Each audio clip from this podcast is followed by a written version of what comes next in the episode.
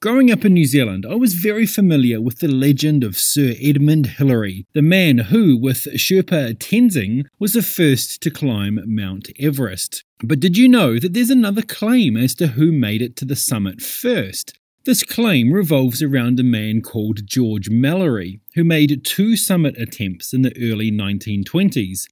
Mallory's life and attempts on Everest are the novelised subject of the book Paths of Glory by Jeffrey Archer.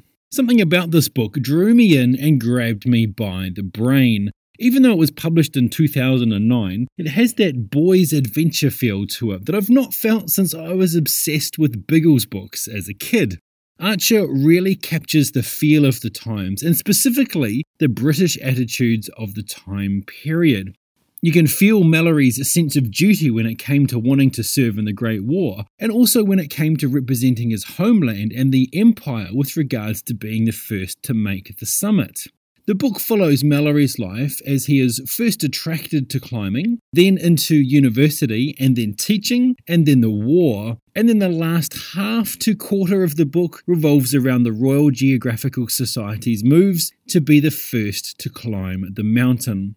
While this is a work of fiction, a lot of it is based on known facts, and Archer weaves it all into a fascinating narrative. Certainly, one that was a real page turner for me, and I reckon if you enjoy books that call back to the heyday of exploration and stiff upper lips, you too will get a real kick out of it.